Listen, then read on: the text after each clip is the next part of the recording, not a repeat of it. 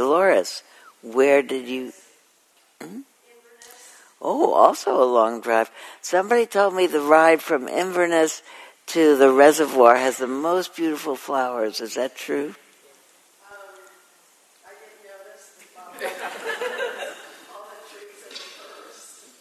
Okay. uh, there were a ton of bikers out this morning. So thank you for coming, Dolores. Who else? Uh, my name is Randy. From Minneapolis. Wow. Oh, so obviously you're visiting the Bay Area. What's that? You're visiting the Bay Area. Yes. Oh, just, just on here, yeah. You came for Spirit Rock? Yeah, I mean, this is one of the reasons I came. Oh, okay. Well, I'm trying to think of the person I know in Minneapolis who's very active in that Sangha, who I met years ago, who just sent me a Valentine's Day card because she does every year. What's her name? What's her name? But anyway, I'm sending my regards back to Minneapolis. Thank you. Maybe it'll come to me. Um, my name is Barbara, and I'm from San Rafael. I'm glad you came. And I'm Sue, also from San Rafael. Welcome anytime. Who else?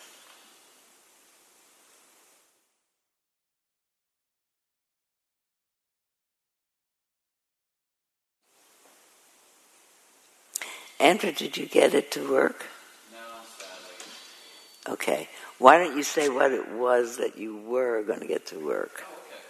Hi, everyone. I'm Andrew Nance, and I run a program in San Francisco called Mindful Arts San Francisco. And we bring volunteers into the schools to teach the principles of mindfulness using theater, storytelling, and art activities.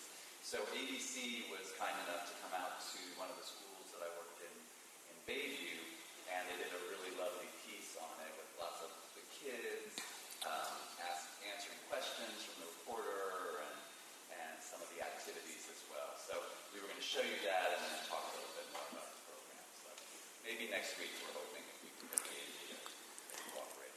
We'll do it next week. We will try to do it next week. And I, I had said to um, Andrew, let's do it in the very beginning because then we can have all the organizational help. It doesn't look like today is a day for organizational help anyway. So, but uh, but also to make the point, which I feel really important these days, to make the point that uh, a part of the results of of um, contemplative practice or spiritual practice or any practice that we would call waking up practice is we've been talking about waking up to what?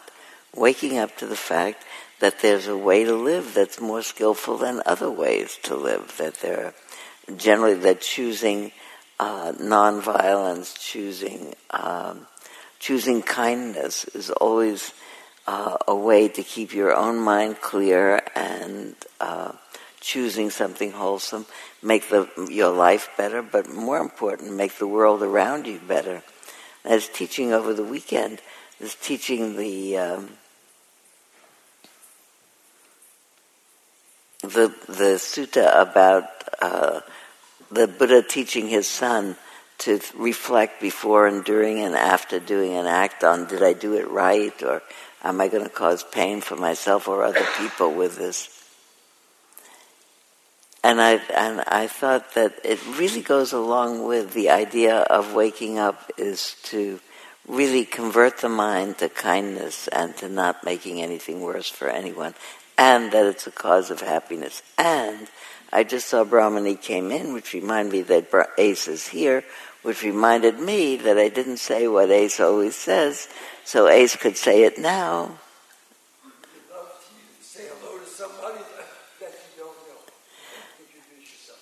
Introduce yourself to somebody near you that you don't know. Say, why are you here? What are you doing?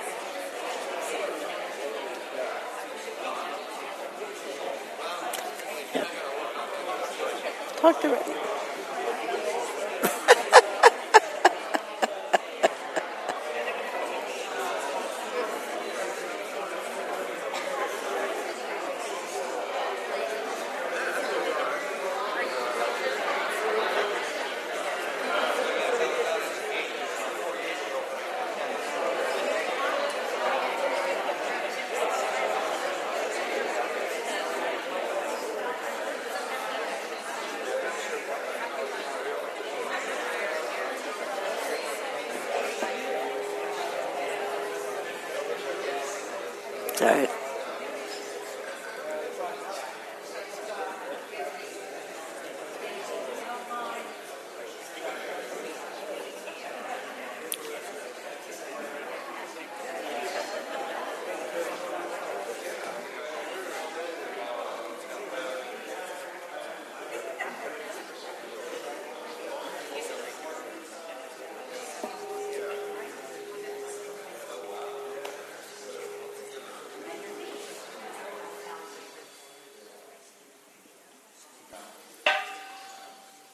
Always the emotional um, temperature of the room goes up when people visit.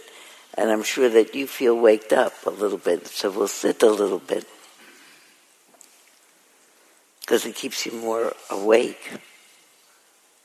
It's really what I wanted to talk about with or without Andrew's video today. We'll do it next week because it's always the same. Is that doing something that helps other people makes you feel happier that uh, that um, it's just occurring to me as I say that that um, the least spoken about, I think, of the eight parts of the Eightfold Path, eight ways to orient your life to having a life, to having a mind that's kind and meeting every situation with tenderness. One of them is um, wise livelihood. And in the in traditional Buddhist texts, it says wise livelihood is uh, not uh, not carrying arms, not being a soldier, and uh, not um, uh, manufacturing alcohol. Was one other, but it's, it's something that's clearly in that category and limiting, because I think that the the bigger wise livelihood is how do I make my money and how what do I do with my money in a way that's a kindness to other people in the world. That uh, it got more complicated over the years because uh, you could find out suddenly there's an echo in here. There is an echo. What can I do? I already have this pasted maybe there's some technical help. Otherwise, I'll, well, no, we have to do this because it records it. But is the work that I do for the benefit of all beings? Uh, and can you possibly think about it? And I think it, most every job, if you're a bus driver on a muni, muni bus, you are definitely doing things for the benefit of everyone. Uh, do you remember? Uh, maybe if I talk quieter, it won't softer. Uh, echoes anyway. You don't hear the echo? Nobody hears the echo? Just I hear it.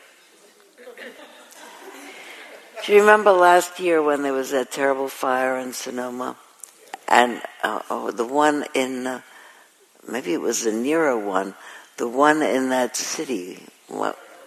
Paradise in the Paradise Fire, there was a bus driver who negotiated his way with a busload of children who were in the bus to take home from school, and suddenly there were flames all around them. And against all odds, he drove between flames and sang and did things to keep people's mood up and got them through the fire and out. And you think, well, that's really an extreme. How frequently do bus drivers uh, be surrounded by fire? But uh, they're surrounded by people with valuable lives all the time. And you could think about that and feel uh, the, feel delighted with yourself. Do you hear that it's echoing? I do. Some people do, some people don't. Let me try again. It's echoing. You don't sound as clear as you usually Okay. But what to do, what to do. Anyway, we'll carry on.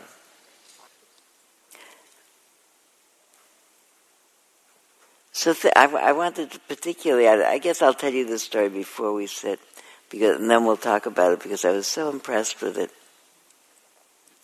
On the early morning Channel 2 news yesterday morning, I do watch the Channel 2 news. It's local news and tells me about what the temperature is going to be and rain, not rain.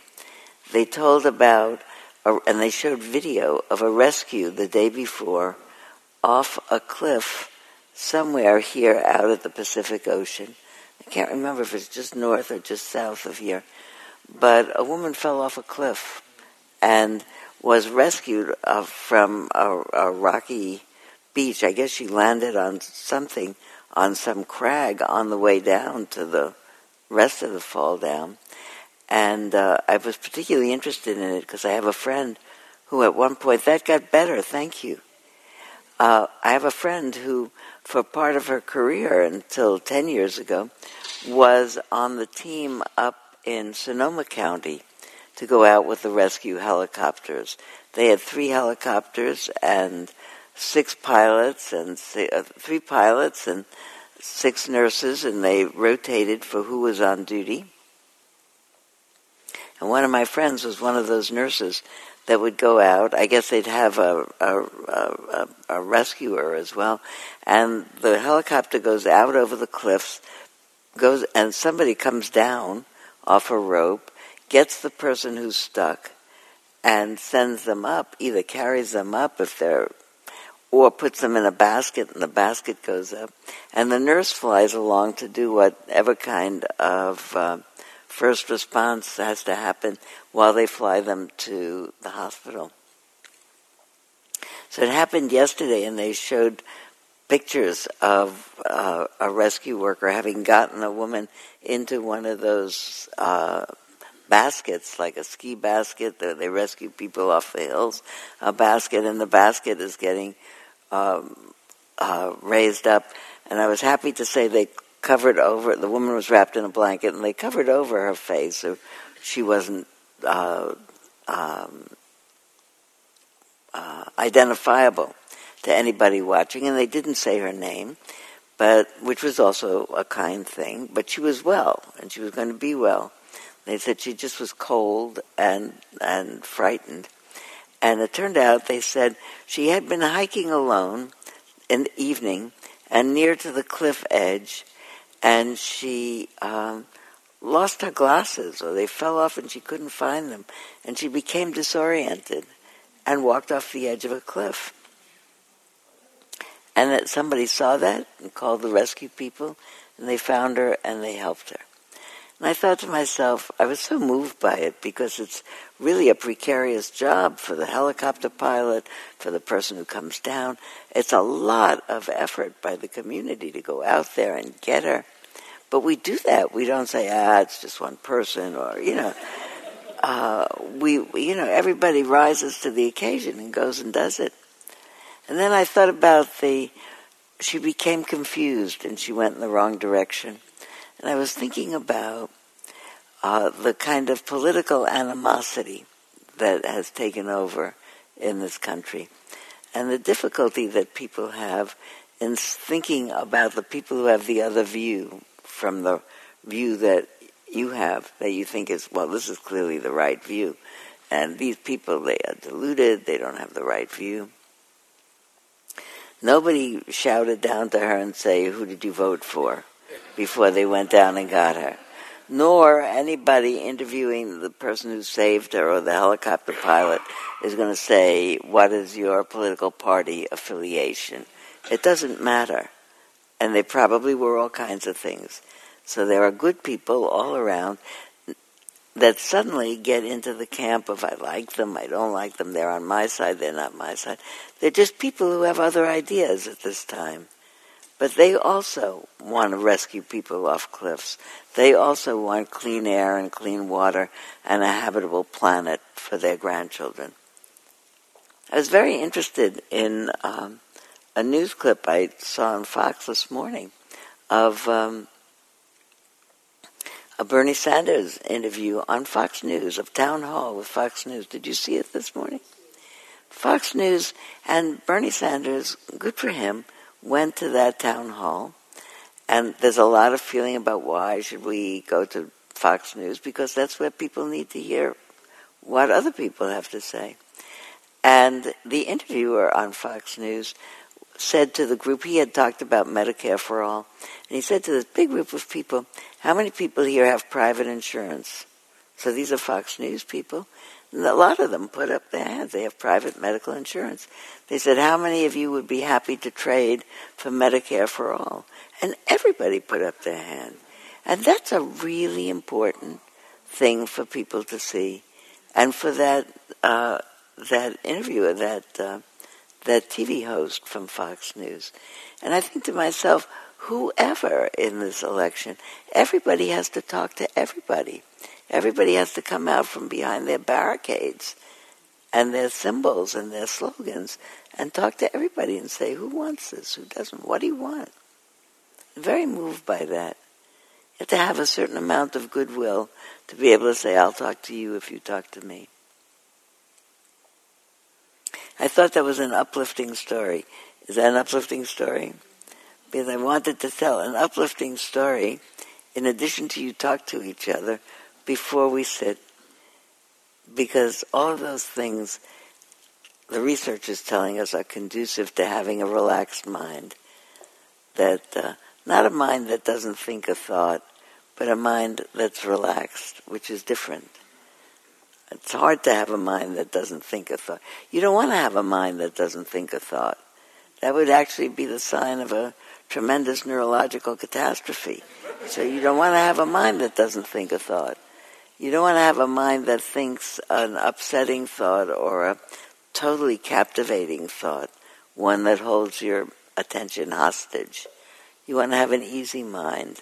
Now this moment, now this moment, now this moment. So now we'll sit a little bit with a meditation on now this moment and this moment and this moment.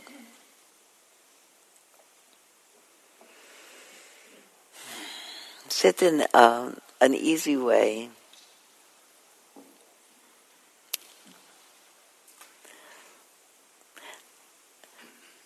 in a, a routine medical examination yesterday, uh, the the medical assistant who was taking my blood pressure said, "Don't cross your ankles like that." She said, "Put your feet flat on the floor." So I said, "I can't reach them." So she said, "Sit forward on the chair, way in the front. I'll put a pillow behind you." Because your body is more relaxed with your feet straight on the floor. So, okay, so I did that. So anyway, I passed the blood pressure exam, but I'm telling you that because I always say to people, cross your ankles, whatever you want to do. Don't cross your knees. That's a little too leisurely, but cross your ankles if you want. But I have it on good counsel yesterday. More. I don't know if I'll stay that way though. I like it better with my ankles crossed. So sit however you want, but do hold your body up pretty straight so that the breath can go in and out easily. She also said, don't breathe so fast. Breathe a little lower. Take longer breaths in and out for a while. So take some longer breaths in and out.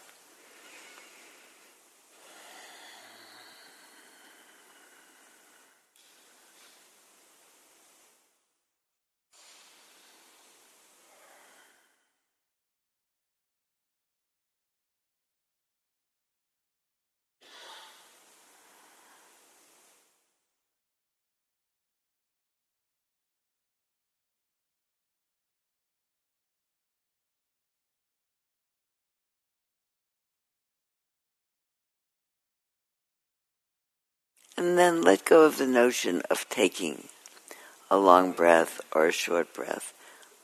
Just let your body do its own thing. It's not that you're not your body. But whatever your consciousness is, it's not the breath, it's not the breather.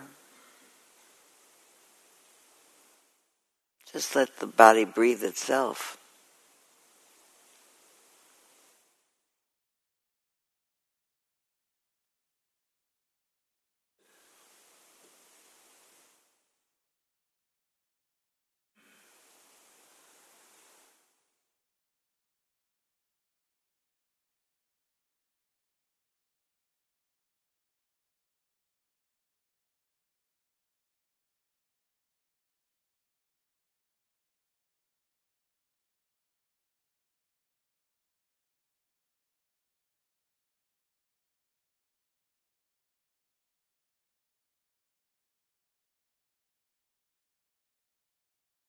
I'll suggest to you a number of techniques that might be helpful in allowing your mind to be continually attentive. One is to feel your whole body sitting just as it is. Notice how it moves as breath comes in and then goes out. You might notice it around your rib cage, you might notice it around your belly, you might notice it around your whole body. But breath goes in and out.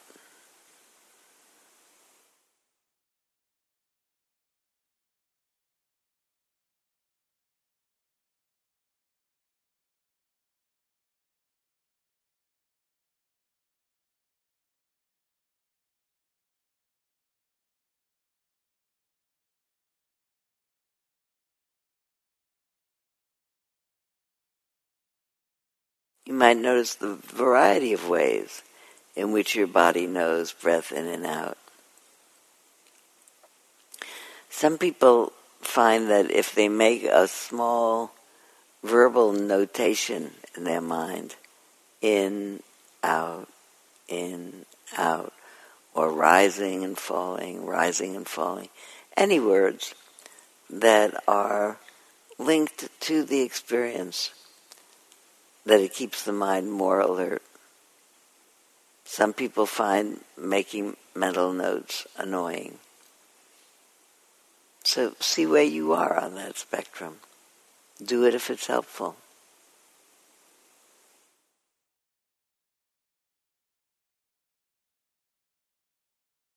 I'll suggest another technique in a little while, but maybe experiment with that one some attention to the breath with noting changes in the body in out.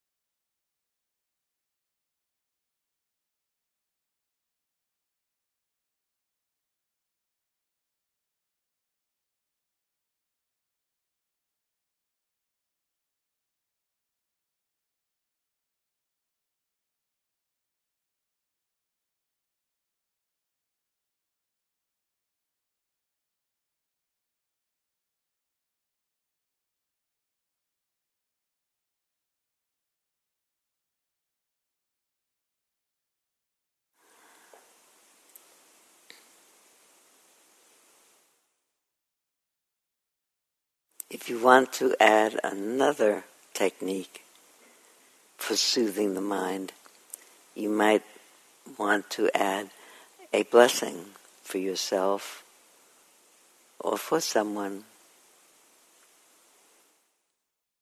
You might do a two sentence blessing. May I feel safe. May I feel happy. May I feel safe. May I feel happy. You could do it on every breath in and every breath out. Just change from in to out. If that's a little rushed, do one wish on one breath and one wish, on the next breath. if you want to, think of someone not yourself and wish those wishes to them. May John be safe. May Mary be happy. Whoever you're thinking about today.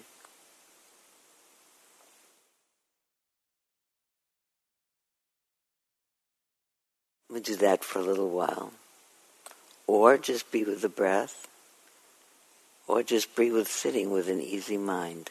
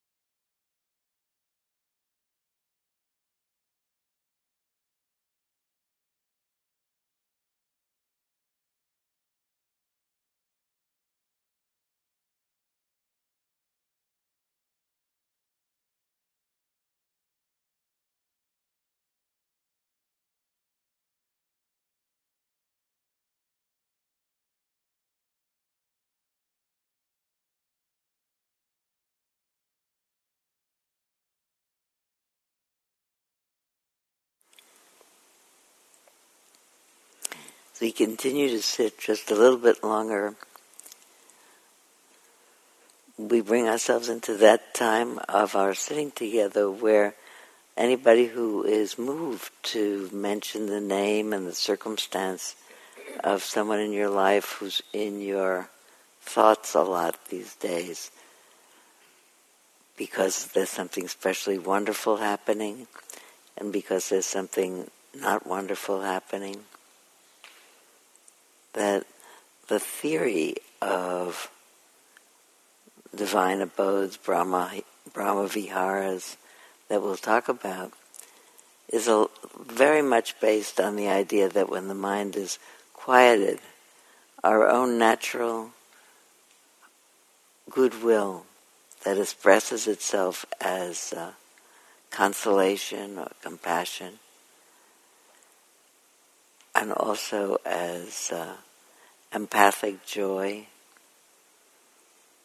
being freed from its self preoccupation, can think of other people as well.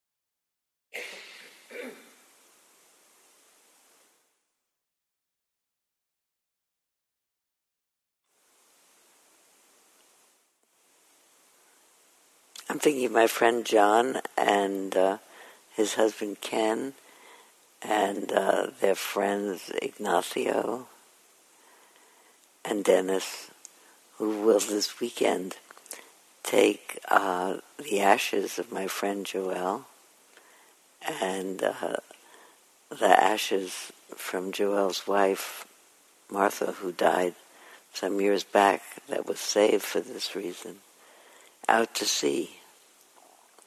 And um, drop them overboard in what they wrote in their note is a biodegradable urn so that all of them will become together part of the ongoing stuff of the world.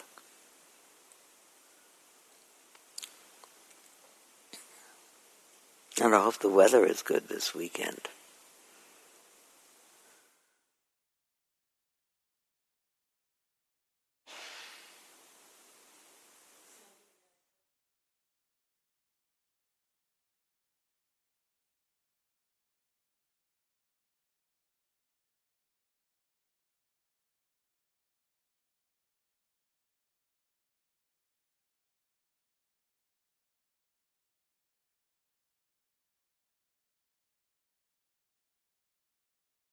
I'm also thinking of the people in Paris who were so shocked by the fire in Notre Dame.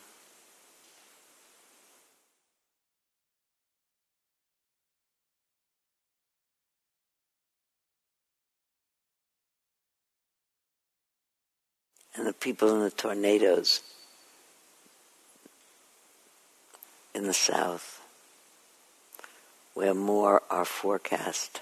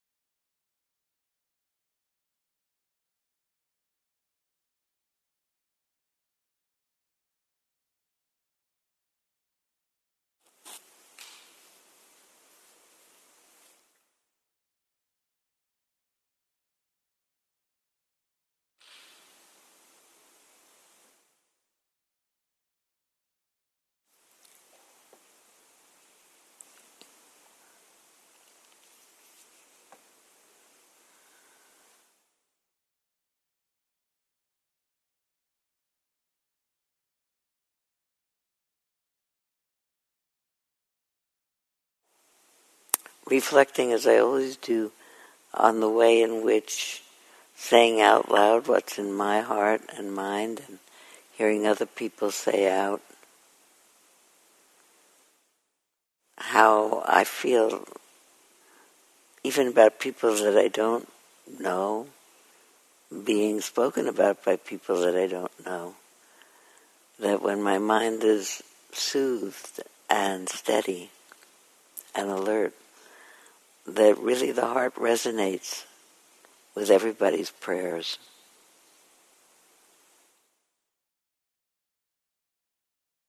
May all beings everywhere be able to speak to each other from the heart and understand that we all share this planet and this life together.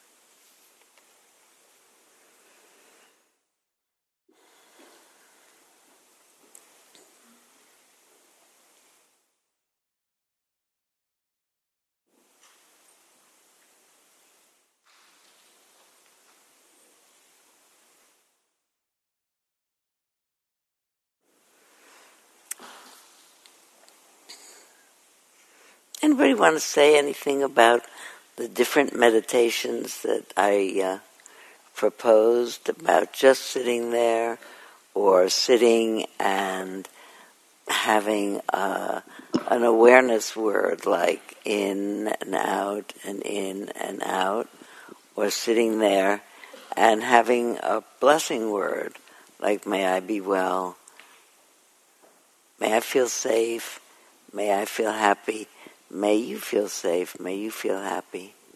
Did you notice anything about A and B and C? Did you do A and B and C? Do you have a thought? I like this better than B or this better than C. Hilda.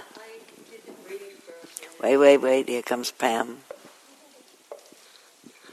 Uh, yes, I uh, did the breathing first, and then when you suggested the uh, the words, I did those as well. But then when you suggested putting a name in May Tori be safe, may she be happy, I went through uh, everyone I can possibly think of and realized that there's a lot of people's names I don't remember. But I went through a history of my life practically in these last few minutes. I'm very happy to hear that. Is that a new idea for people saying every single person that you know? Is that a new idea? I've done it um, lots of times on a mala. Mala's got 108 beads on it.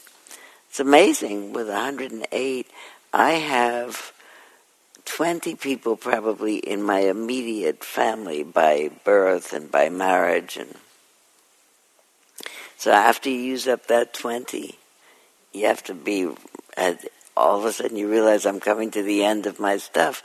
And if I'm doing one on each breath, then I have to start thinking, okay, all my teaching colleagues. So then I can go through the whole teacher's council. That gives me a whole bunch of other people. And you have to think, okay, all the people in my neighborhood, my neighbor Elta, this other one across the street, and there's Debbie I haven't talked to for a long time. And each one brings back a whole piece of life. So it's it's really pushes the mind to do what we do in a formal way, usually in, in loving kindness or metta practice. But what it does is it wakes it up. It's soothed because you're really wishing a prayer and your mind is in a blessing space, so it's soothing to it. But then it gets a little bit, wouldn't say agitation, but it becomes tense. You know, I'm running out of stuff. You know, then uh, so what do you do when you really run out of stuff? You don't hold your breath. You maybe say that person a few times. Also, maybe we'll do it at the very end of today or something.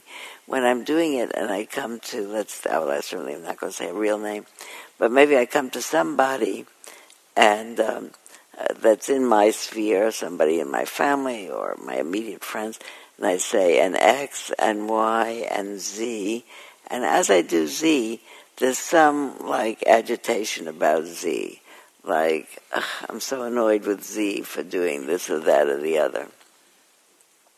It's generally when there's a moment of that comes up in the mind.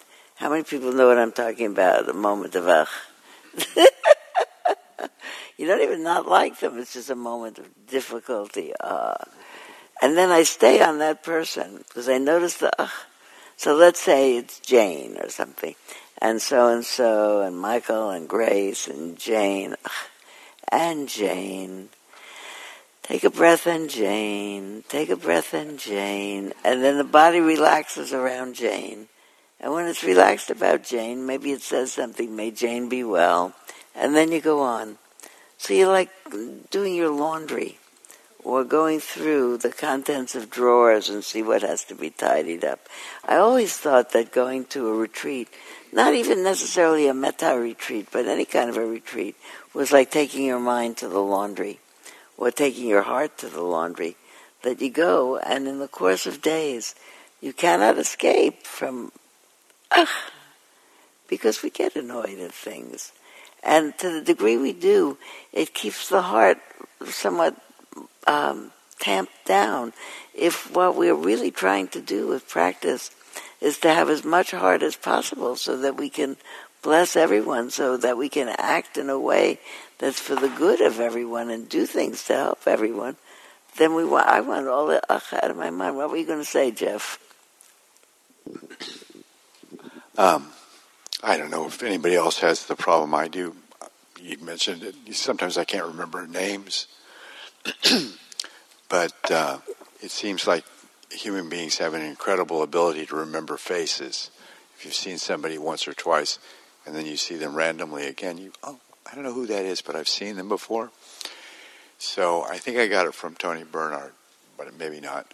A real simple metta practice is to first recall the faces of people that you know, that you love. May they be well and happy. And very soon your mind will just start popping up a picture and another picture, and maybe it's just somebody you saw in the car next to you, and just may they be well and happy and then you get a political cartoon and you say, "May he be well and happy," mm-hmm. you know, and and it's it simplifies the whole thing because there's not a lot of, for me, it's very simple. And you, if you ride on BART, you can just do everybody on the train, mm-hmm. you know, just well and happy, well and happy, and it really does have the effect of, in me, of I feel kinder, not better necessarily, but kinder so what? Because I think that's definitely more true. kind. Uh, the English teachers. More what? More aligned with the Buddha's teaching. No, but if what we want to have, I, and I think we do. Okay, now is a chance. Of, don't forget what you were going to say, but here's the Buddha's. There, this is the story of the moment. Uh, it's uh, you know how, who knows what the actual Buddha actually did and whether he had his enlightenment gradually over years of practice, or whether, as they say in some stories, he sat down under a particular tree in a particular time and he said, I'm not getting up until I really, really understand the causes of suffering. Human suffering. Not pain, but suffering. So, because there's a really a difference between pain and suffering. Pain is inevitably a piece of people's lives, and suffering is dependent on what the what we bring to the moment, the stories that we bring to the moment. I am not going to allow myself to be sidetracked right now into the story of um, into the article by Thomas Friedman and Tiger about Tiger Woods, but I will in a little bit because it's a wonderful article. Uh, but the name of the game, the the uh, article is Tiger Woods in the Game of Life, because the whole life is things happen, things happen, things happen. The bounce of the ball is this way instead of that way, and the whole of life is how do you deal with the bounce of the ball with a steady mind and a clear intention about where you're going in order to minimize suffering for yourself and everybody else. And all of the things that we we do, the whole of practice, I think, is an ongoing attempt to make a cordial mind. To when someone asks His Holiness, "What's your what is uh, what's your religion?" He says, "My religion is kindness." And I think people think, "Oh, that's so quaint. What a sweet thing for his Dalai, for the Dalai Lama to say." But it is kindness. I don't think exclusively Buddhism. Uh, I think Jesus said, "Love one another as I have loved you." I think Hillel said that the most important line in the Hebrew Bible is love your neighbor as yourself. And it really means not only your neighbor, but your neighbor in the whole world. Also, your neighbor who's you. Be kind to yourself.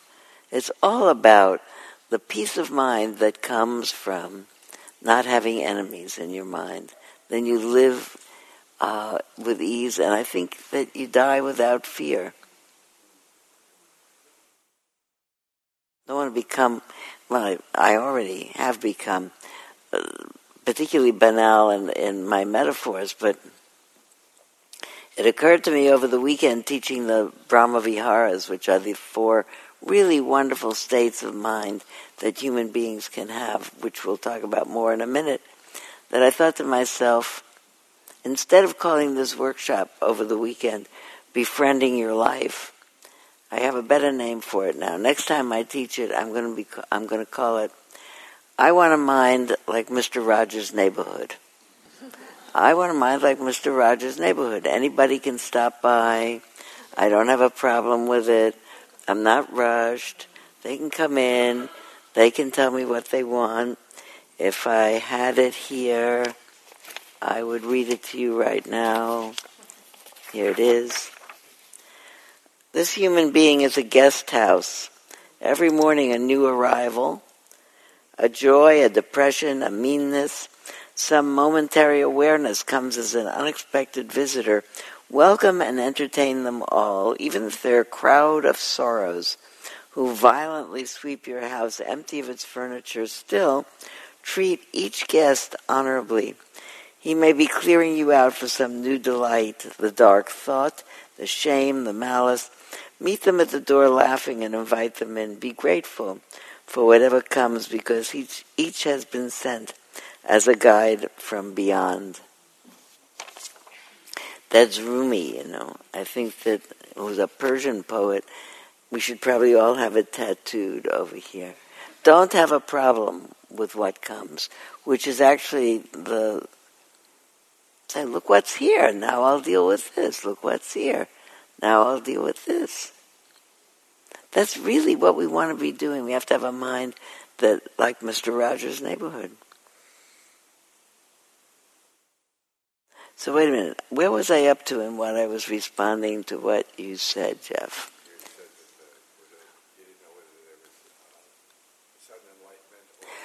Oh, Don't know that I was about to tell a story. Thank you very much. I did the same thing when I was young. I, I follow a trail out to here. Mostly I find, find my way back to the trail, sometimes not as well as I used to. It's all right. I know what the trail is. Eventually I'll find it. I don't know if those stories are true, but the story is a wonderful metaphor.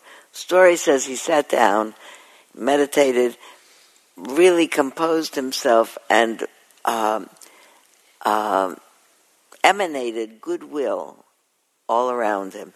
The goodwill was a protective shield so that as he sat there all night and he said, I'm not going to get up until I'm absolutely clear about why human beings suffer so much, he was assailed by various upsetting forces. And in the folk tale and in the pictures and coloring books for children, you see uh, armies riding in on horseback with uh, spears and arrows and all kinds of things to throw, and uh, and here's the Buddha sitting. So these are all the aggressive thoughts, all the fearful frightening thoughts that might bring up anger and uh, enmity and attack back. And here's the Buddha sitting calmly. And then after that, they come in from this other side, uh, uh, um, not armies, but groups of people that would be erotically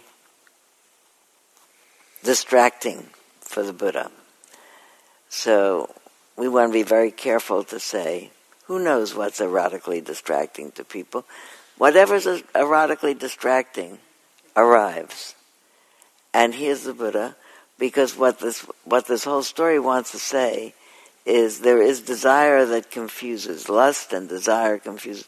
Lust is, a, is, the, is the traditional word. It doesn't mean lust. It means in people. When their minds are filled with lust, they have one pointedness. they get a catalog in the mail. I say, I don't need anything. I have everything that I need, but here's this catalog. I'll just look. Look at this top.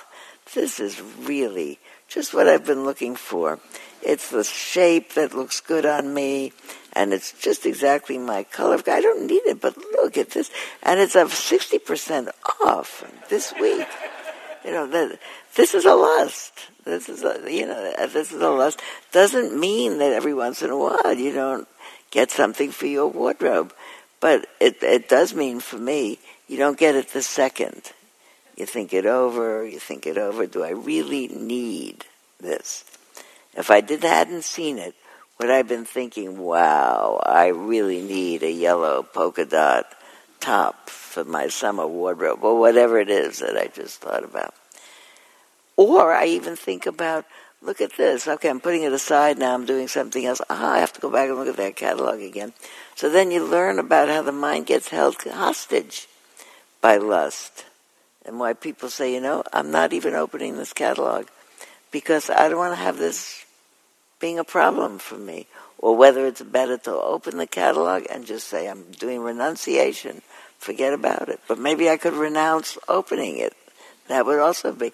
I'm not saying one is better than the other, but there's so much Dharma to learn in everything. Every day the mail comes. And there's all these things that you could donate to or not donate to or buy. And here's the Buddha, and he's sitting absolutely with his hand down in a gesture which has been interpreted. He's said to have said, uh, uh, I have a right to be here. I'm not moving from this place until I'm enlightened. I see your armies, Mara, and I am not afraid. The, Mara in the folklore is the um, evil impulse.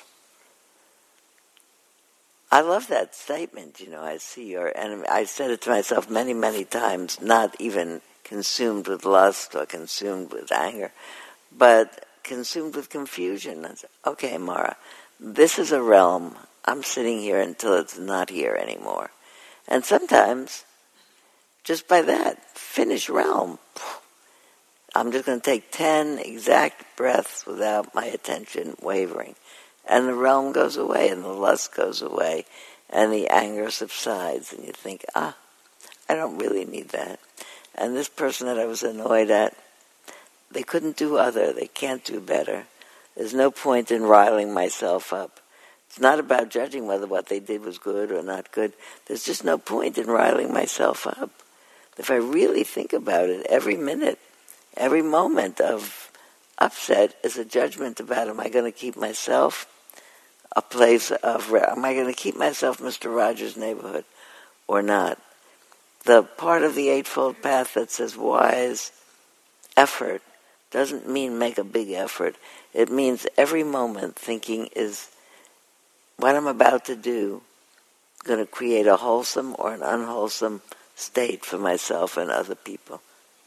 And then choose to say we're continually coming to forks and roads.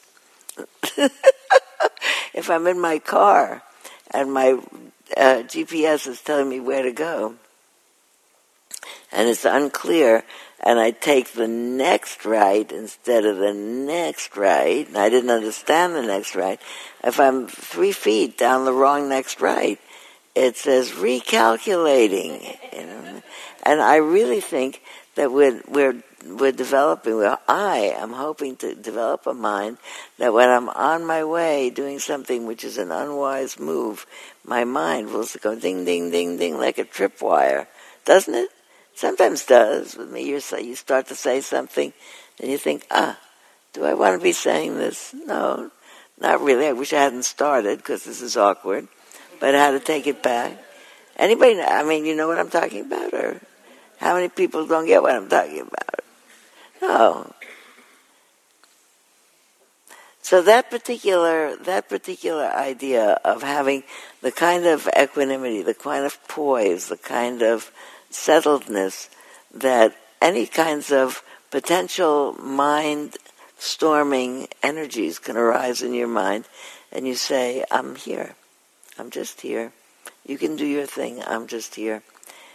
And it's said in that story that the reason he can do that is because he has surrounded himself by this big uh, protective shield. Probably my whole entire life, every time I say surrounded by a protective shield, I will think of Colgate toothpaste. Because when I was a child, it said Colgate toothpaste puts a protective shield around your teeth. Who remembers that? You remember that? Every time I say the Buddha put a protective shield, I have an idea of him brushing. But what can, now I messed up all the people who didn't know that Colgate had. Always think about it. But the protective shield, it was his own steady heart that kept him here and kept him from getting upset with this or upset with that. Not even acting on this or acting on the anger or acting on the fear or acting on the lust but even getting stirred up by the fear or the lust. I see you, Mara, and I'm not afraid. That sounds like a really good mind state to have. Here I am.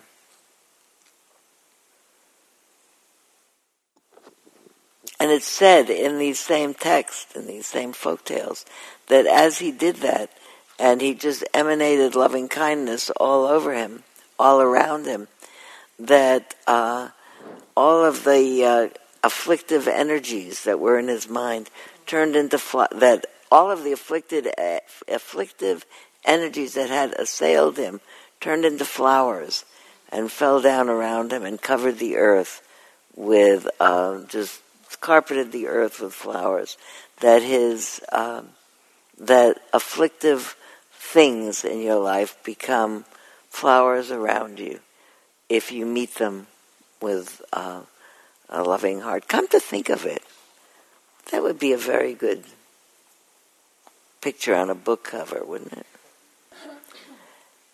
A mind with Mr. Rogers' neighborhood. What were you going to say, Here. Ace? It's, uh, so, uh, my experience, because I'm a bit of a limited meditator, is I try to get my mind quiet because usually I'm really really too busy in there. And so then when you give instructions about blessing people, it takes me, it's like I have to do something Yeah. instead of just trying to, I guess, float away a little bit and just stay quiet, which Yeah. is not easy for me. Yeah, So. I, I've, when I felt the agitation of having to start thinking about everyone to bless. I know it doesn't sound really nice, but it, you know, it was it was just I was finally kind of getting into the quiet place that is difficult for me to um, access sometimes. Yeah. So that was just my experience that way of having like a job to do while I was meditating. It was just like I wanted to just not do anything, and then it, all of a sudden you start to say, "All right, I better try to do this now." And it was so it was a little confusing for me. No, that's interesting because I was going to say, oh, I was so happy that you gave me a job because then I had something to do, not just sitting there. Wait, we'll come back. Yeah. There behind you, two people have something to say. Tell me your name if I don't know it yet. Elsa. And I found that when I um, started the blessing, it was an immediate access to the heart and to uh, emotional um, feelings. It felt good. Uh-huh. And I think uh, one of the ways I think about it is either I can be interested in myself or I can be interested in all beings. And uh, of course, you can be actually interested in everything. But if I'm interested exclusively in myself, I suffer from that because there's no end of things that are that I, I wish were different or are, are afflictive to me. But if I think about something else, I'm first of all redeemed from the annoying preoccupation with oneself, which is limiting. That's number one, I get rescued from myself. And number two, the act of a benevolent act not only pulls you out of yourself, but it makes you feel good. You did so, you did a kindness. You feel better from doing a kindness. The, I, on the top of all my pages these days, I've written the quote: "The surest way to happiness is helping other people." So who said that? The Buddha said it, I suppose. I mean, he didn't say it exactly those terms. His Holiness probably said it. Eleanor Roosevelt said it. And presumably, that was one of the reasons that her cousin Franklin fell in love with her. He read an essay that she had written where, that, where she said, The surest way to happiness is helping other people. And so it's just I, the reason I put her in, not to put her in the category with the Buddha or His Holiness, but I, she is in the category of people who get it that we have two ways of being. We can be self-centered. I, I don't actually know. Some people say, what if you're totally other-centered and you ignore yourself? I actually don't think that can happen. I mean, sometimes people overshot, overshoot, or they forget to take such good care of themselves, but not out of disdain from themselves. No? Yeah, they, or they have a toothache or something, and then you pay attention to yourself. Um, but it's a great relief not to pay attention to yourself. In uh, in nursing homes and convalescent hospitals, they find that people feel better if you give them a plant. I mean, you can't have an animal, you can't have a kitten, except in certain new ones where they are letting you have an animal in your room with you because you feel better if you're taking care of somebody else. If in the morning you have to get up and water your plant or clean up the kitty litter or do something else with somebody else, feed the animal, then you're interested in somebody else and you're not just in your own story, which is limiting. That the Dalai Lama did say something about.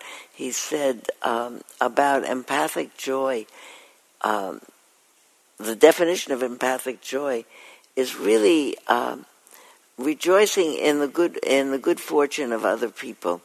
It's as if the uh, you watch the uh, television, uh, the televised uh, run of uh, the Publishers Clearinghouse coming to somebody's house, knock, knock, knock. Here's a million dollar check. Did you ever see that? How many people saw that Publishing Clearinghouse? Did, what did you think when you saw that Publishing Clearinghouse? Anybody had the thought, what if they came? Did you ever, anybody send in a Publishers Clearinghouse? Yeah. I mean, why not? You know, somebody gets it to come, you know. It's just a postage stamp. What if, so when you were thinking about the Publishers Clearinghouse, did you ever think, what if I won, what would I do? What would you do when you thought that? Well, if when I won, when I win this, what would I do? When I win the San Francisco lottery, fifteen million dollars, what will you do? Hmm? Huh? You know, Dolores, I think so. I think I, because my, my answer is always, well, I would make a foundation to give it to something, but before that, I would pay off the mortgages mine and my children, so nobody has to worry about that. Then, but then I, when I've done that, because also think, okay, after I pay off the mortgages, well, uh, uh, uh, uh, maybe 14 million in the in the in the fund, and it's it's very interesting to think because before I won the Publishers Clearinghouse, so to speak, I wasn't thinking about paying off people's mortgages because I couldn't but all of a sudden I could. But it makes a lot of sense to me to do that because we really do think of ourselves first. Over the weekend, somebody said, I'm not sure I can do this metta practice. You know, the particulars are not so important.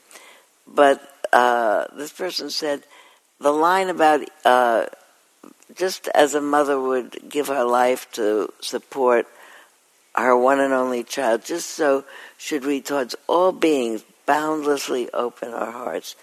This person said, I don't really think I can ever boundlessly open my heart as much to everybody more than my children. I think I always, my children are always first where I boundlessly open my heart. Uh, what do you think of that? What do you think? You think family comes first. What else do you think? Anybody thinks otherwise? I, there's such a sweet uh, piece. This is one of these factoids of data that seem to be uh, that I remember. Let's see if I remember it. In a book called Behave by Robert Sapolsky, who did who's an anthropologist, sociologist at UC Stanford, and a fantastic uh, scholar and teacher, uh, and an author of many books who did his uh, original graduate research and for years, years afterwards, continued to do his research on um, bonobo chimpanzees, chimpanzees, bonobos, small troops of um, monkeys. And he'd go and he'd live in Africa by himself with a troop of monkeys. They got used to him. Wonderful books if you read them. But uh, a later book, most recently, is called Behave, and it's the neurophysiology of how animals respond. And um, apropos of taking care of one's own, he was saying that uh, observing a troop of either bonobos or chimpanzees, smallish monkeys, in the afternoon, in the middle of a warm afternoon, where the males are off doing whatever they're doing. The women are sitting in a group, a clump of women grooming each other. The teenagers and the children are over here playing. And there's a sound of a distressed cry from one of the children over here. The first person, the first individual to turn her head is the mother. So, you know, it's a sound of distressed child, and you know your own child's sound. What if the mother isn't there? And or yeah, what if the mother isn't there? The aunt of the distressed monkey turns her head. That was a really interesting factoid, isn't it? It's somehow in our DNA the person who told me the story, she said, I don't think I'd be any good at this because I would always think about my own family first. And what I think about is in 1989 when they had the, uh, when there was an earthquake, just at the World Series opening game. Suddenly there's an earthquake. I was actually sitting in my house with two people who were clients of mine, with therapy clients of mine, and I actually didn't notice because I was sitting in the basement and my my house was built in 1903. It has 12 by 12 beams in the basement. It hardly moves. You could hear it go. But somebody said, you know, we're having an earthquake. Let's step outside. So we step outside, and then I see really having an earthquake. And I looked at my watch, and I think it was five something, five eighteen or something. And I, the first thing I thought was I have four children living in the Bay Area, and I thought, who's on a bridge right now? That was my first thought. Who's on a bridge right now? And I could figure out from what time it was that none of my people were likely on a bridge at that time. The next thought is, whoa, I wonder who's stuck. I wonder what's bad. They said, you want to go watch television? We all went inside my house and watched television. But my first thought is, who's on what bridge? I think we're strung that way. Does that seem odd to you, or you know, the aunt turns her head, Everybody is somehow DNA clued in to each other. I actually think that's a great thing because then we know who to take care of and that keeps civilization going. By the way, do you notice all the baby cows sitting in the field as you come this way or that, down from Petaluma? There are little baby cows all over the place. And you, you have the thought, how does everybody know which cow is theirs? They look all the same, which is a ridiculous thought. Of course they know which cow is there, and so do the cows, because if something happens to their mother, they, they have a terrible trouble inducing the child to, to nurse, to suck on somebody else who's not their mother. Everybody knows. It's extraordinary. But His Holiness said um, it's a it's a wiser thing to rejoice in the well-being of everyone, in addition to the well-being of your own people, because it gives you so much better odds of rejoicing. You know, eight billion better to one odds, or eight billion to two odds if you're rejoicing in other people. So, how many people were excited to see Tiger Woods win? It was very exciting. This is Thomas Friedman. Although my day job is writing foreign affairs column for the New York Times, more Persian Gulf than fairway golf, thinking about golf and playing as often as I can is my all-consuming hobby. So like millions of others, I was awed by Tiger Woods' comeback for the ages at his winning the Masters at 43 years old. Did you watch it happen? I saw reruns. You saw the actual happen. Were you excited? Oh yeah. Were you standing up? Were you? Were you alone and screaming, or? Yes, I was. I thought you might be actually. That's why I asked you. It's hard for non-golfers to appreciate the scope of Tiger's physical and psychological achievement after he went through four back surgeries and the global tabloid exposure of his industrial scale marital cheating. If I think of the news I normally cover, it would be as if Bill Clinton came back and defeated Donald Trump for president in 2020. or in technology, it's the equivalent of Steve Jobs founding Apple, losing Apple, and then coming back and winning all four technology majors the Apple desktop, the Apple laptop, iPhone, iPad, with a reborn Apple. The biggest takeaway for me is the reminder of the truism that golf is a sport most like life because it's played on an uneven surface and everything is on you the word dukkha, when people say the first noble truth is says everything is dukkha, that word does, is mistranslated as suffering. The, the, the word dukkha comes from the word that means the axle in a wooden ox cart.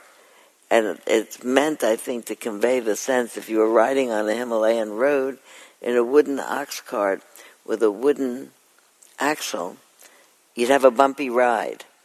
And I think that that's what they're saying here. For everybody, it is a bumpy ride. Everything is riding on, depends on how you do it. It's a plate on an uneven surface and everything is on you.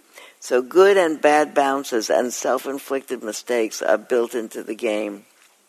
And so the success in golf, as in life, is about how you react to those good and bad bounces. Did you quit? Do you throw in your club? Do you cheat? Do you whine? Do you blame your caddy? Or do you say what the greatest golfers say when a bounce turns against them or a ball ends in a ditch in the middle of the fairway and only the great shot will get them back in the hole? They will say to their caddy the same two words Watch this. and then they pull off a remarkable shot that winds that winds through the trees, over the hill, past the sand trap, avoids the pond on the left, and lands right in the middle of the putting green, which is exactly the shot Tiger hit on the 11th hole out of the trees at Augusta National on Sunday. Then he goes on to say that it's uh, to do that. This is important dharma. To do that under pressure is stunning, but it is not just luck or even pure physical attributes. It's about practice hours and hours and hours of practice. Gary Player, who was a great golfer, used to say, The more I practice, the luckier I get. and that's where, for me, the meaning of this comeback, comeback begins. He goes on to say, and his willingness to commit to endless hours of physical rehab, endless hours of practice, an iron will, said that's not even uh, the whole of it. You have to have the geography, the geometry, and on top of it, you have to have the emotional and physical mindset.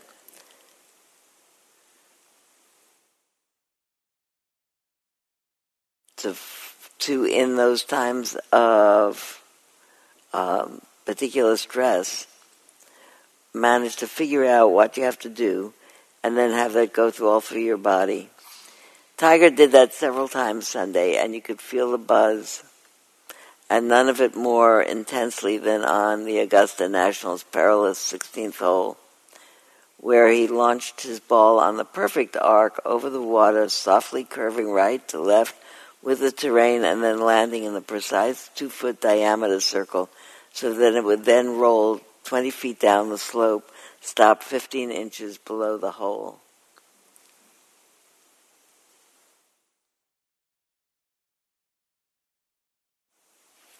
It is. Life. You never know what's going to happen yet. Yeah. There you go. His struggle kind of started when he started having surgeries, all the stuff with we're talking about about medication. Put it near your mouth. I often wonder to some of his decision making and some of the hard times he had to me, I thought, and I was so excited to see him, what you're talking about.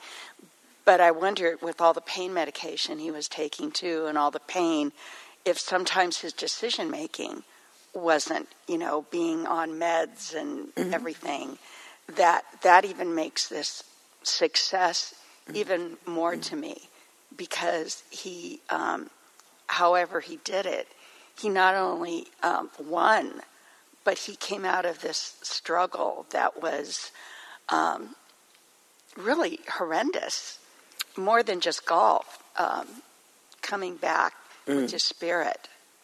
Everybody had that sense of determination. I think we got excited about it, even those people who don't play golf because somebody was determined to do it didn't it wasn't it today two hours ago that i said i think i can i think i can i think i can?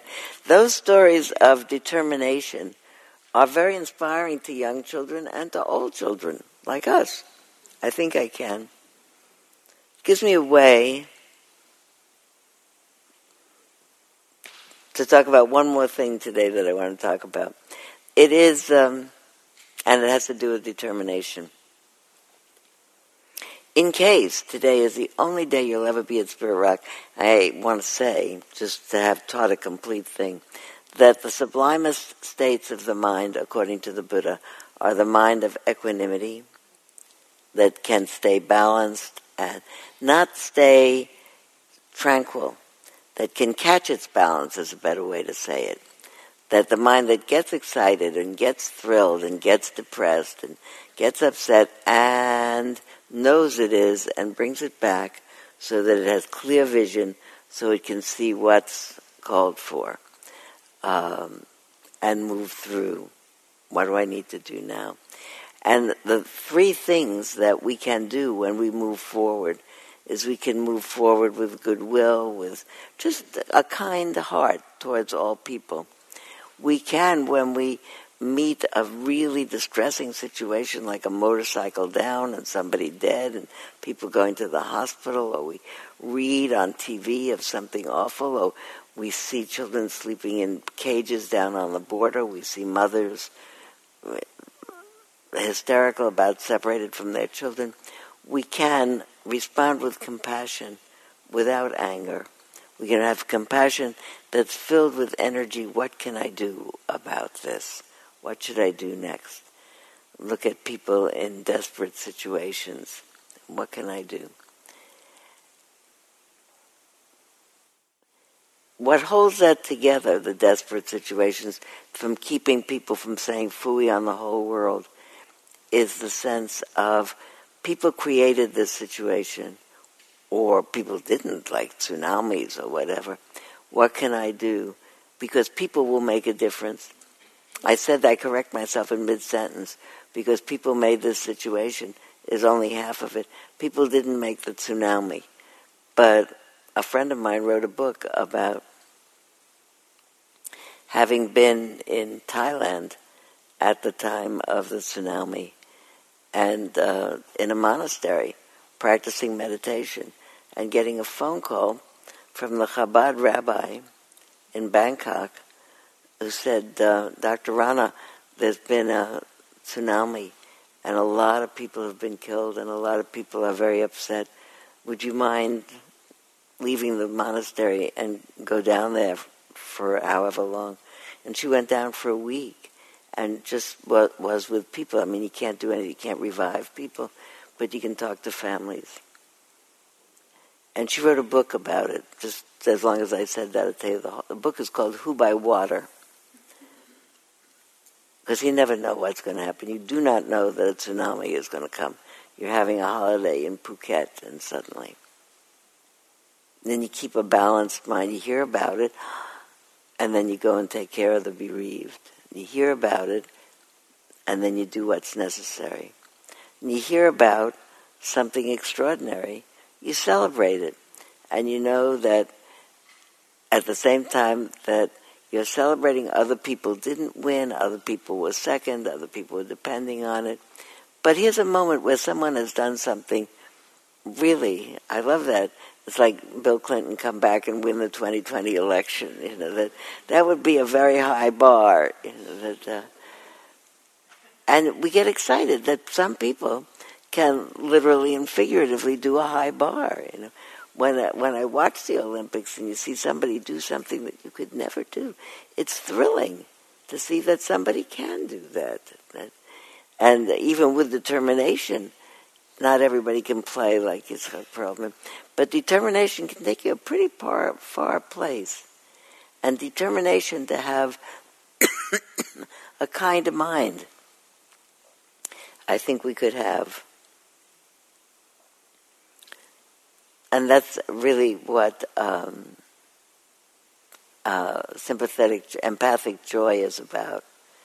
You get excited and you really realize the human potential, whatever it is. Like, listen to the Dalai Lama who says, "Well, you know, I thought really would have liked to retire in China. There's some beautiful monasteries there. Yeah, oh, how can he not have bad feelings in his heart for all the Chinese? Apparently, not." So when people are determined to do something, like Tiger Woods, it's a it's a lift up. It's also actually an opportunity for me to read you a story that I wrote once upon a time. So it's a little show offy to read a, one's own story, but it's so exactly right because we are three days, two days before the beginning of Passover which is the story of the exile of. It's a mythical story. It's a mythical story. There wasn't a Moses, and the sea didn't part, literally, but it parted enough in myth to make it a, a foundational myth for the civil rights movement and for other kinds of enterprises where we say we have to do this job let's do it against all odds and the job in the civil rights movement as in the story in the Hebrew Bible, is to take people from slavery to liberation. And in Dharma teaching, what I think about is we take the mind from being enslaved by the habits of the mind to being liberated. When we talk about liberating the mind from habits, it's not that the habits don't spring up, It's just that they don't catch us and keep us held captive. That you know, I'm riding along, and I'm suddenly thinking, "Oh, I don't like it. What's what so and so said today." Maybe when I see her tomorrow, I'll just not be so nice. What are you thinking? Forget about it. Okay, thanks, caught it. I mean, the mind has its feelings, but you don't let them run away with you. You're not held captive by it. When I see them tomorrow, I just won't be so nice, and then they'll wonder and they'll laugh. And uh, I don't want to entertain that sort of stuff. I really do not. And each time I correct it, I am determined. It become a habit. It's like the habit of how many times Tiger Woods hit a ball in a situation like that and knew how to hit it so it would go around this thing and around that thing and take into consideration the wind and the this and the slope. I love that line that golfers turn to their caddy and they say, uh, watch this. That's in advance of doing it. And so I wanted to read you this because this isn't my favorite all-time story but it's my grandson Colin's maybe favorite story, and a lot of people like it a lot. And it makes the point about determined to get out of captivity. My grandson Colin's sixth grade. It's by the way, it's in this book called uh, "Pay Attention for Goodness Sake," and it's a book about the ten paramitas and it, ten virtues that the Buddha presumably consolidated over the years and this is the paramita of determination. My grandson Colin's sixth grade teacher invited me to visit her class and talk to her students about the Buddha and meditation. They were completing a social studies unit on India. I was eager to present mindfulness as non mysterious, sensible, and useful because, first of all, and most importantly, it is.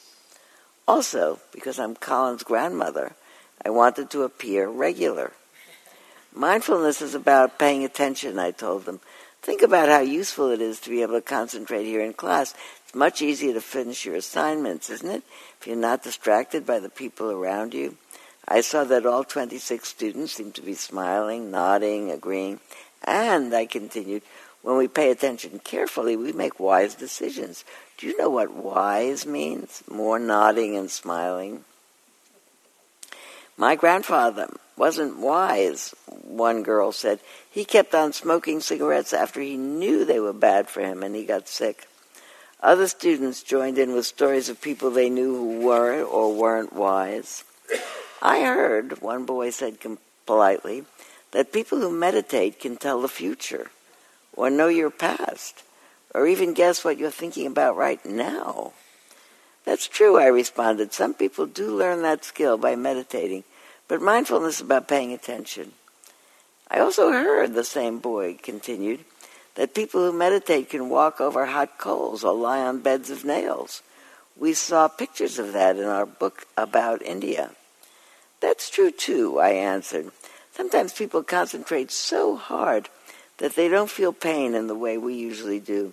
Then they can do those special things that you saw in your book to prove how concentrated they are. Mindfulness is different. Mindfulness is about paying attention in an ordinary way. Colin said, he went on, that you once met a woman who was such a good meditator that she could walk through walls. Did you? I did, I said, laughing, appreciating how polite and persistent this young man was in pursuing his point. She was old when I met her. She lived in Calcutta but some of her students who were my teachers brought her to the United States so people here could meet her. Did you talk to her? He asked. I did, I said. Did you see her walk through walls? No, I didn't, I said. I guess I thought that if my teacher said that she did, then she did. How did she do it? He asked. I saw everybody seemed very interested. Well, I'm not exactly sure, I replied, but what people said was that she concentrated so carefully that her molecules all dissolved and she could pass through walls and reconstitute herself on the other side. Everyone nodded as if that seemed reasonable. the questioner seemed content, and so the conversation continued on to questions about how to concentrate. We did some mindfulness exercises, some sitting still and eyes closed, some standing and moving. Everyone seemed pleased. I had a good time. Three days later, a large envelope arrived in my mail with 26 thank you letters. 25 began Dear Sylvia, one began Dear Grandma, and all of them were very enthusiastic and thoughtful, citing particular parts of my presentation. I especially enjoyed when we stood up and did mindfulness moving around. I liked the stories that you told about the Buddha. What I've been thinking about is how I can tell that I'm not paying attention. What I've been thinking about is how can I tell that I'm not paying attention when I'm not paying attention?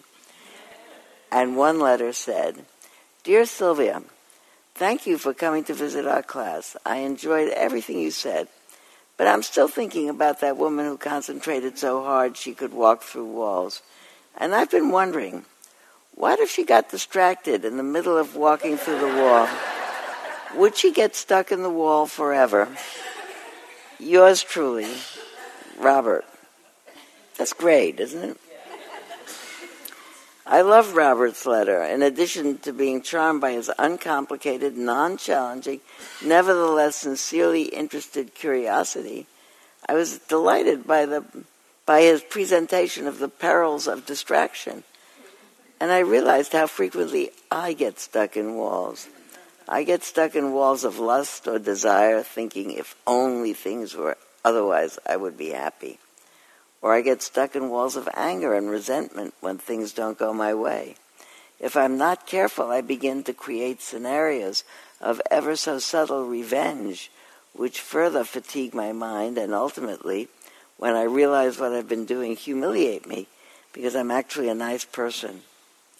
Every day I bump into mind walls, wall that's, walls that feel solid because the impact is painful only when I remember that the walls are the habits of my own mind, that I built them, and that they will continue to exist as long as I exist, insist that they are real, can I stop building. Then my mind relaxes and I see clearly. I see that the walls are empty, and then I walk right through them. I also admired Robert's determination. He persisted as long as his mind was confused. Sometimes te- when I'm teaching far from home and people know me only through my books, someone will ask, How does it feel to have a clear mind all the time? And I respond, I wish I knew.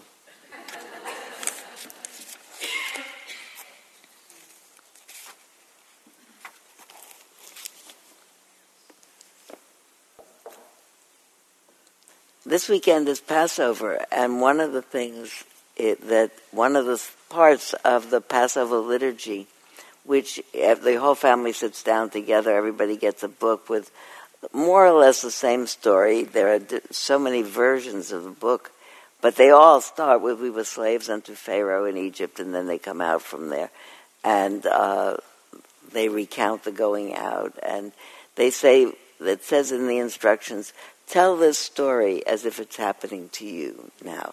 Don't tell it like it happened to people a long time ago. Tell it as if it is you to whom it is happening. And it is me to whom it is happening.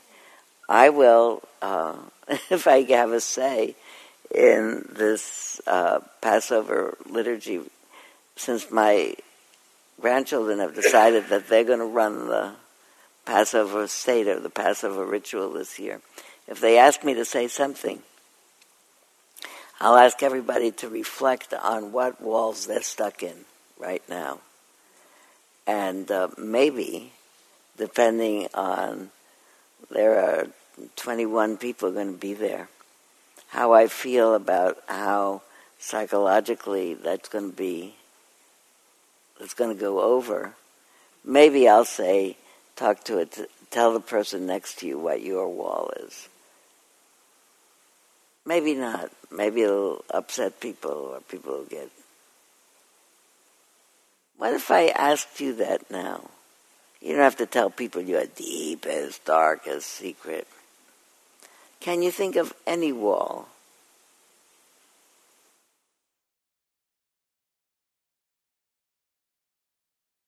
It's usually the answer to the question, I can't be happy unless da da da da da da da da da. Unless my knee stops hurting or unless such and such a grandchild feels happier. Those would be walls I was stuck in. You have any I can't be happy unless? You have any walls? Let's take two minutes. Talk to somebody because you might not want to say into the whole room. Three minutes. Either say, I'm not telling you my wall. you have yours, I'll have mine. What were you going to ask?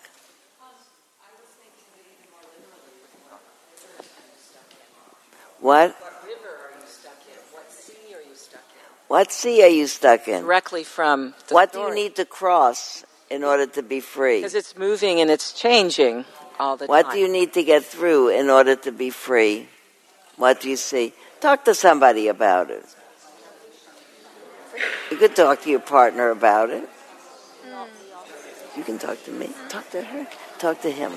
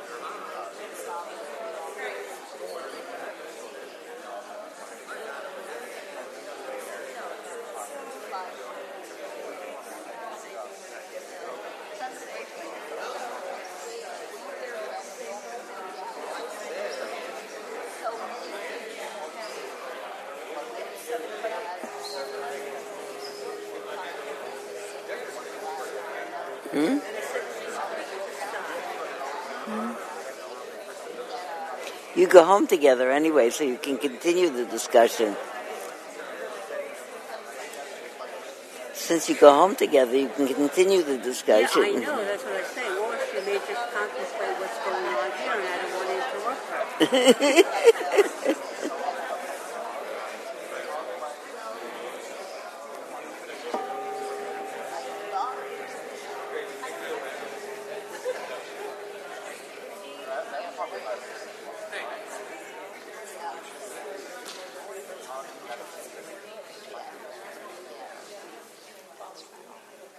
You know, here's an idea that I, that suddenly came to me.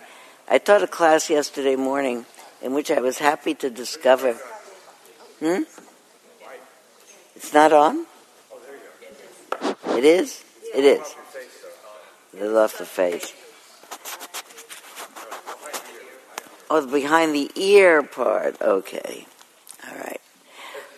No, no, I, I, I really was thinking it's noon and some people have to leave and in order to be here uh, and I was loath to stop that conversation because everybody's got something to say. I'm happy to say.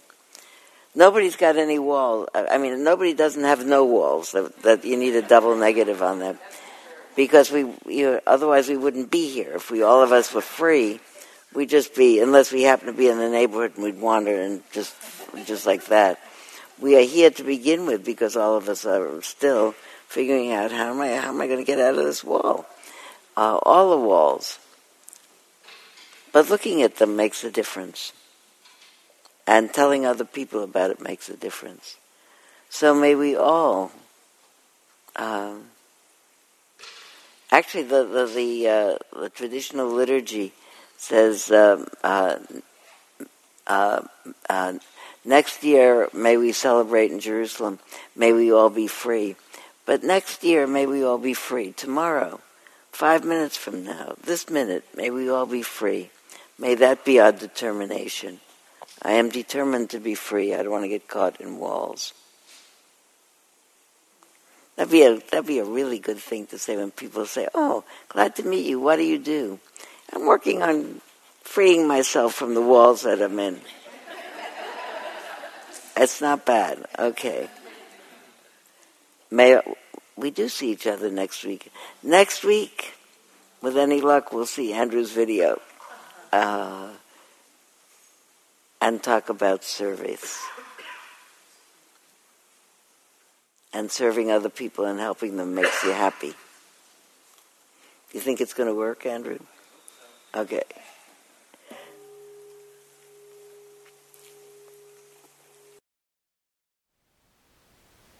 Thank you for listening. To learn how you can support the teachers and Dharma Seed, please visit dharmaseed.org slash donate.